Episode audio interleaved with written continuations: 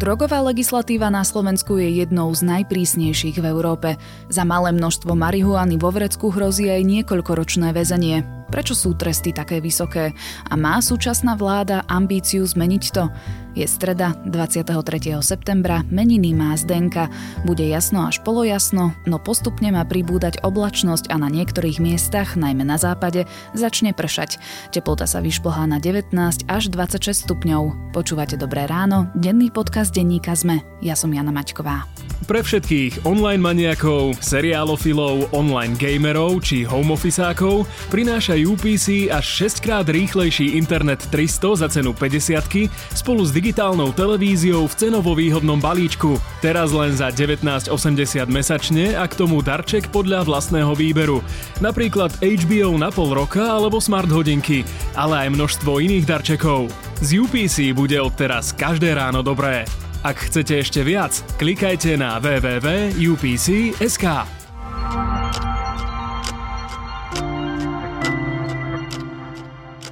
Najprv krátky prehľad správ. Publicista Michal Havran už nie je obvinený za článok, v ktorom kritizuje kňaza Mariana Kufu.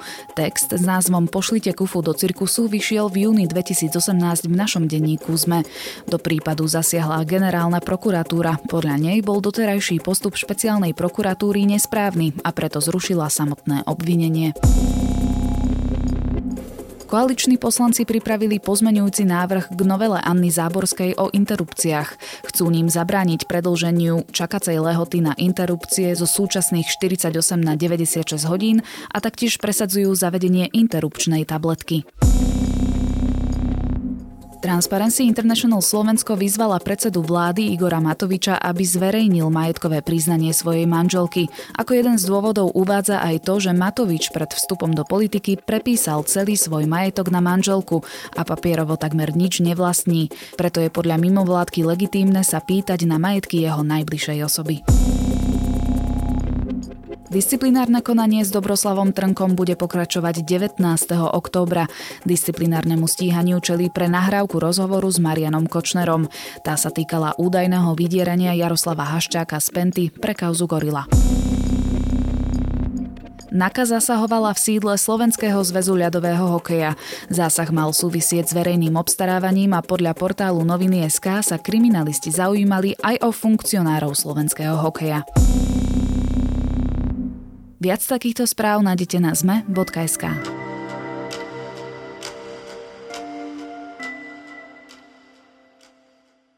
12,5 roka za mrežami za 8 gramov marihuany. Prípad mladého Košičana opäť rozvíril diskusiu o adekvátnosti výšky trestov za držanie drog. Niektorí odborníci a politici volajú po zmene už roky a teraz sa internetom rozbehla aj petícia za dekriminalizovanie marihuany. Detailnejšie sa na túto tému pozriem s Romanom Cuprikom, redaktorom domácej redakcie denníka ZME. Nie, my sme nikdy nechceli legalizáciu marihuany, my sme chceli dekriminalizáciu. My sme, my sme vlastne od začiatku tvrdili, že e, naozaj mladý človek, ktorý neviem, má pri sebe cigaretu marihuanovú, by nemal ísť do basy. Dneska je veľmi známy prípad z Košic. Aktuálne sme v kontakte s jeho, s jeho rodinou. E, naozaj, ak si to zoberiete akože s inými trestami za, za pomaly vraždy alebo e, za veľmi vážne trestné činy, tak je to naozaj nepomer. Už v úvode som spomenula rozsudok z minulého týždňa, kedy 26-ročného Roberta Košický okresný súd odsudil na 12,5 roka na zadržanie niekoľkých gramov marihuany. Roman, čo sa vlastne stalo? Daný páchateľ bol v minulosti odsúdený právoplatne za to, že držal drogy a potom ho znovu prichytili v nejakej pivárni. Sa zistilo, že má pri sebe tiež nejaké množstvo marihuany a hašišu povedal, že to si kúpil pred niekoľkými dňami ako takú, v takom väčšom balíku, aby to mal na niekoľko dní len pre vlastnú spotrebu. Ale teda bolo toho viacej vzhľadom na to, že to nemal na jeden deň, ale na viacero použití, nazvime to takto. No a vzhľadom na to, on tým pádom spadol do tej trestnej sadzby, ktorá sa pri opakovanom trestnom čine zvýšuje na 10 až 15 rokov. Pretože on bol v podmienke. To je druhá vec, že tým, že bol v podmienke a ešte mal aj opakovaný, znovu opakovane odsudený za ten istý trestný čin, tak ako keby tam sú také tie dve priťažujúce okolnosti a tým pádom sa mu tá minimálna sadzba zvýšila až na 12,5 roka. Takže táto súhra týchto okolností vlastne dospela k tomu, že on nemohol dostať nič menšie ako je 12,5 roka, na čo upozorňovali viacerí aj aktivisti, aj politické strany, že zo strany štátu je to ako keby neférové daného človeka až takto kriminalizovať, lebo on keď vyjde z toho väzenia, ja neviem, povedzme po 7-8 rokoch, ak mu predpokladám, že sa mu asi odpustí nejaká časť trestu, tak bude pre ňo opäť ťažké zaradiť sa do bežného života. Hrozí, že, že spadne do takej nejakej tej kriminálnej scény a podobne. Takže ako keby sa miňajú tie tresty účinku a nejakej tej prevencii. Samozrejme voči rozsudku sa odvolali, takže uvidíme, ako bude ten prípad pokračovať ďalej, ale takýto vysoký trest nie je úplne ojedinelý prípad. E, vlastne len minulý týždeň prezidentka Zuzana Čaputová udelila milosť mužovi, ktorý bol za držanie a konzumáciu marihuany odsudený na 10,5 roka. Pričom vlastne polovicu toho trestu si už odsedel. Takéto tresty sú teda bežné? O tomto probléme už v roku 2012 písal aj Robert Fico ako premiér. Hovorila o tom Monika Jankovská ešte ako štátna tajomnička na ministerstve spravodlivosti, že tie tresty sú neprimerané, hlavne pri páchateľoch, ktorí teda znovu spáchajú ten trestný čin držby tej drogy. Ono totiž to, v zásade je to tak, že ty keď prvýkrát ti nájdu a hociaké množstvo drogy, tak väčšinou dostaneš podmienku. Väčšinou tí mladí ľudia, oni to nejako neriešia, znovu bezstarostne akože tie drogy užívajú a neuvedomujú si, že čo im v skutočnosti naozaj teraz začína hroziť, lebo keď ich znovu teda načapú, tak e, ako som hovoril, tam už to začína na tých desiatich rokoch a to už je teda pre každého asi veľký prúser. No a oni na to presne upozorňovali, že tak máme tu takéto prísne tresty, ale všímame si, že tí mladí ľudia, oni si to neuvedomujú proste, že vôbec aj napriek tomu, aký brutálny trest to je, akože toto je vyšší trest, ako dostávajú ľudia za znásilnenia, hej, že to je neuveriteľné, tak aj napriek tomu, aký vysoký trest to je, tí mladí si to neuvedomujú, znovu páchajú ten trestný čin a potom si takto zničia životy a že mali by sme s tým niečo robiť. Toto sa hovorilo už v roku 2012 a nič sa, určite aj skôr, ale teraz poukazuje na, na tú vládu Roberta Fica, a nič sa s tým odvtedy neurobilo. A ešte teda k tej otázke, že či je to časté. Ja som si pozeral rozsudky za tento a minulý rok nie je to tak, že by tých prípadov bolo až tak veľa. Väčšinou tých prípadov, ktoré tie súdy riešia, boli, že aj držal, aj trochu predával, lebo si chcel popri tom prvý robiť a tak ďalej. Ale nájdu sa aj medzi nimi tieto prípady. Čiže môžeme to povedať, že to nie je výnimočné, že, že sa niečo také dostane. Uh-huh. A od čoho sa odvíja vlastne tá výška? Čo je vlastne kľúčové? Množstvo drogy, alebo teda opakovanie tej trestnej činnosti, ako si spomínal, po prípade množstvo účinnej látky v tej droge? V podstate všetko, čo si povedal, povedala, len tam treba jednu vec podotknúť, že istý čas sa viedli spory o to, že ako sa určuje, že čo je vlastne množstvo drogy, lebo tam je veľmi dôležitý počet toho, že koľko máš bežnej dennej dávky tej drogy. A to sa mohlo určovať napríklad, tam sa vždy volali znalci, ktorí to nejako posúdili, experti zmerali množstvo účinnej látky v droge a tak ďalej a tak ďalej. No a potom sa riešilo, že na základe čoho teda budeme určovať tú bežnú dennú dávku a, a boli okolo toho spory, až kým najvyšší súd pred niekoľkými rokmi to tak nezjednotil, že sa to bude merať na základe hmotnosti tej drogy samotnej a už sa nebude riešiť nejak až tak, tak koncentrácia. Toto je jedna vec a potom druhá vec je, že v podstate všetko, čo si spomínala, má vplyv na ten rozsudok. To už je, zabrdneme do takej tej právničiny toho, že, že ako sa, nie ščítavajú tresty, ale ako sa ti odvíja výška trestu od, podľa toho, že ako ten prípad vyzerá. Ak ty pácháš tú trestnú činnosť, čiže v tomto prípade, že si kupuješ a spotrebováš drogy dlhodobo, ak to popri tom aj predávaš alebo aspoň rozdávaš nejakým svojim kamarátom, čo znamená, že si ako keby našla nejakých viacerých poškodených hej, z pohľadu práva, ak to robíš napríklad na mladistvých, hej, ak už si bola v minulosti odsúdená, si v podmienke, to všetko sú priťažujúce okolnosti. Sú aj polahčujúce okolnosti, napríklad či sa hneď priznáš, či spolupracuješ s policiou. Veľa ľudí, oni spanikária, proste tvária sa, že nie, že napadajú tých policajtov v tej, v tej situácii, to všetko im potom priťaží, čiže je tam veľa takých tých aspektov, od čoho sa potom odvíja tá výška trestu, ale ako hovorím, že často tie súdy, akože hlavne pri tom prvom prípade oni prihľadajú na to, že ide o mladého nezodpovedného človeka a skončí s tou podmienkou. Z môjho laického pohľadu, ale sa mi vidí, že ten 10 a 12 ročný trest je taký, ktorý by som prisúdila dílerovi drog a nie užívateľovi drog. Tam je nejaký rozdiel? Poznáme v našej legislatíve rozdiel, že ako sankcionujeme dílera a konzumenta? My rozlišujeme, že či máš drogu pre vlastnú spotrebu, za to sú nižšie tresty, a potom, že či držíš drogu neoprávnené a už tam potom zákon nerieši, že tá veta znie, že výroba, prechovávanie, distribúcia a tak ďalej a tak ďalej, čiže už tam do toho spadá všeličo, čo s tou drogou môžeš robiť. A samozrejme, že súdy prihliadajú pri výške toho trestu na to, že, že čo konkrétne, že či to len spotrebuješ, predávaš, vyrábaš a tak ďalej ale ja by som povedal, že trošku je tam taká šedá zóna v tom, že kedy, kedy na teba ten štát alebo ten zákon pozera už na, ako na dealera, lebo je veľmi ťažké určiť, že kedy je to taká tá tvoja dávka pre tvoju bežnú dennú spotrebu, ktorú si si napríklad nakúpila na týždeň, na dva dopredu a kedy už je to, že ty máš proste vrecko nejakej drogy, s ktorým chodíš po meste a rozpredávaš ho. Mm-hmm. Ono, ja aj rozumiem tomu, že je to ťažké určiť, lebo aj tí dealeri asi neriskujú a nenosia veľké množstvo tej drogy a aj napriek tomu my musíme akože byť schopní identifikovať, že kto je dealer a kto je bežný užívateľ.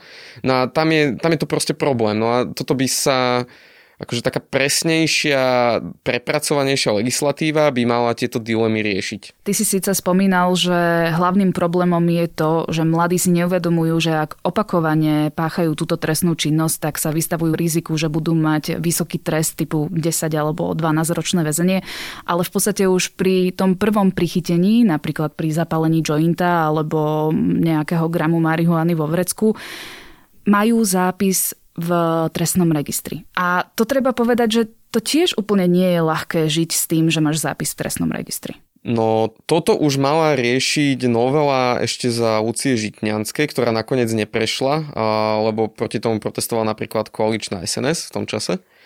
A tam oni navrhovali, že by práve takýto, že jeden joint, alebo že maximálne, myslím, že to boli, že tri dávky, ktoré by si mohla mať u seba, tak v takom prípade by nešlo o trestný čin, išlo by len o priestupok, za ktorý by si musela zaplatiť pokutu, nič viac. Zdá sa mi, že to bolo vo výške 160 Áno, áno, je, je to nejaká malá pokuta, čiže štát ako keby ti dvihne ten varovný prst, že, že toto nemáš robiť, ale nejdeme ťa ešte kriminalizovať, nepozrieme na teba ako na zločinca. A keby si to zopakovala už znovu len s tou malou dávkou, už by to bol ale trestný čin. Čiže tam sa hovorilo o takej čiastočnej dekriminalizácii, to som slovička že či by to nemohla byť depenalizácia a podobne, ale takto to nejako znelo ten návrh, ktorý neprešiel.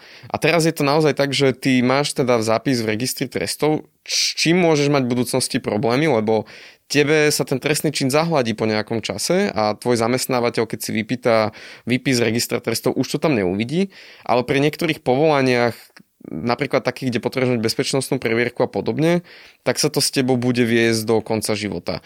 Rieši sa napríklad to, že učitelia by e, mali aj odpisy teda z registra trestov za drogy, čiže ak ty v 18 rokoch si zapalíš jointa niekde na festivale a pristihne ťa policajt, tak teraz čo, že nemôžeš robiť učiteľa, lebo, lebo proste máš tam ten zápis. Čiže tá situácia je aj podľa odborníkov, som napríklad hovoril s Josefom Čentešom, ktorý na tom spolupracoval na, na tej zmene legislatívy v minulosti, tak on hovorí, že, že v niektorých aspektoch je, je proste pravda, že tá naša legislatíva je príliš prísna. Spomínal si návrh Lucie Žitňanskej, to bolo v roku 2018 a ona teda chcela dekriminalizovať eh, nielen ľahké drogy, ale v podstate aj tvrdé a tým aspoň určitú dávku tvrdých drog a to práve um, bola tá patová situácia, kedy SNS nepodporila tento návrh zákona alebo túto novelu.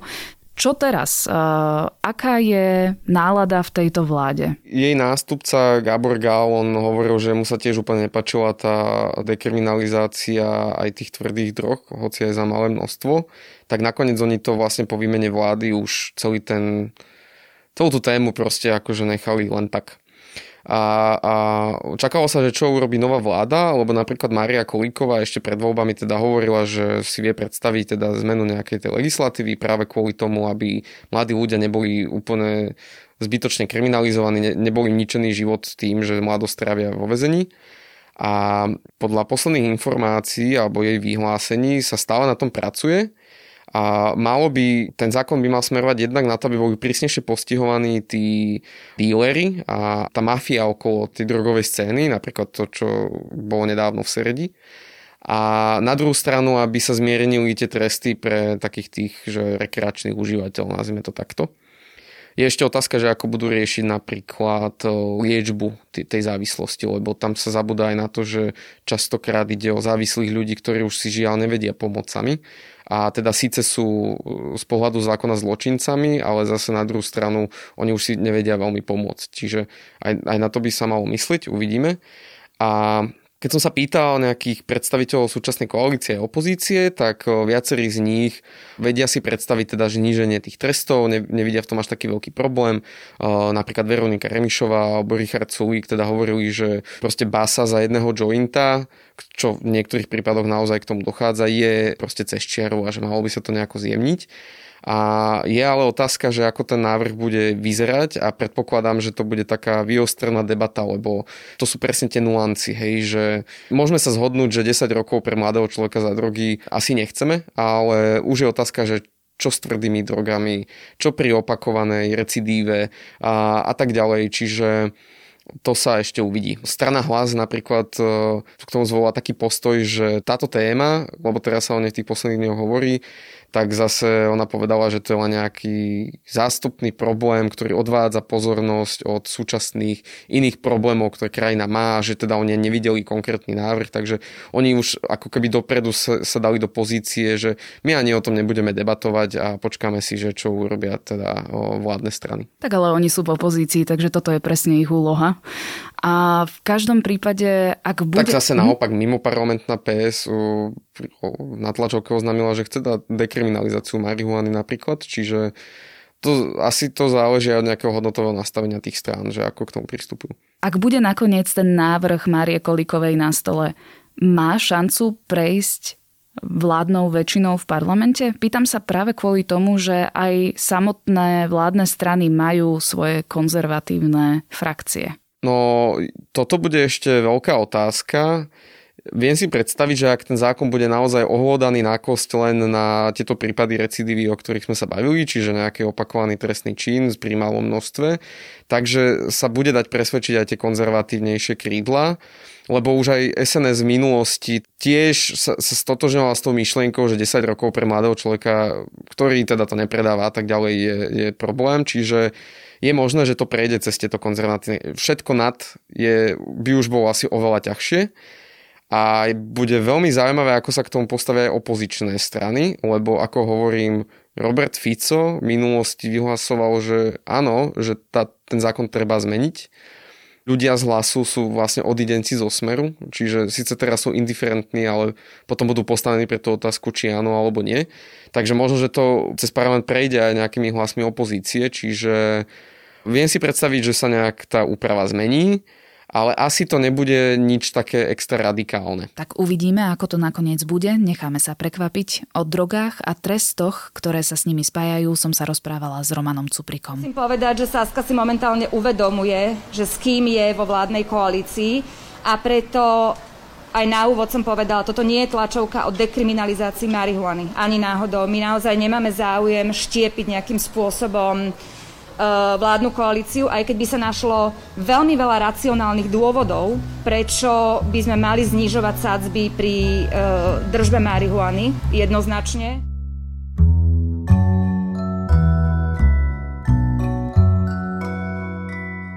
Periféria Bolone, rozbité bytovky, špína, chudoba a v nich Adel, 17-ročné dievča, ktoré otehotnelo a stojí pred otázkou, či si dieťa nechať alebo mu ponúknuť lepšiu alternatívu na život cez adopciu.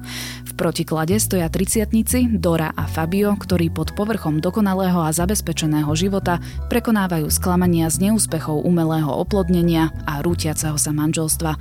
Mojím dnešným odporúčaním je kniha Odkiaľ je život dokonalý od talianskej autorky Silvie Avalone, ktorá necháva nahliadnúť do osudov úplne protichodných postav, no spája ich túžbou nájsť v živote pevnú pôdu pod nohami.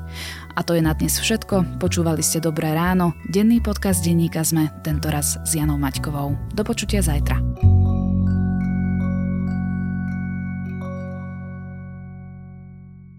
Tento podcast a Internet 300 za cenu 50 vo výhodnom balíčku s digitálnou televíziou len za 19,80 mesačne plus darčekom podľa vlastného výberu vám prinieslo UPC. www.upc.sk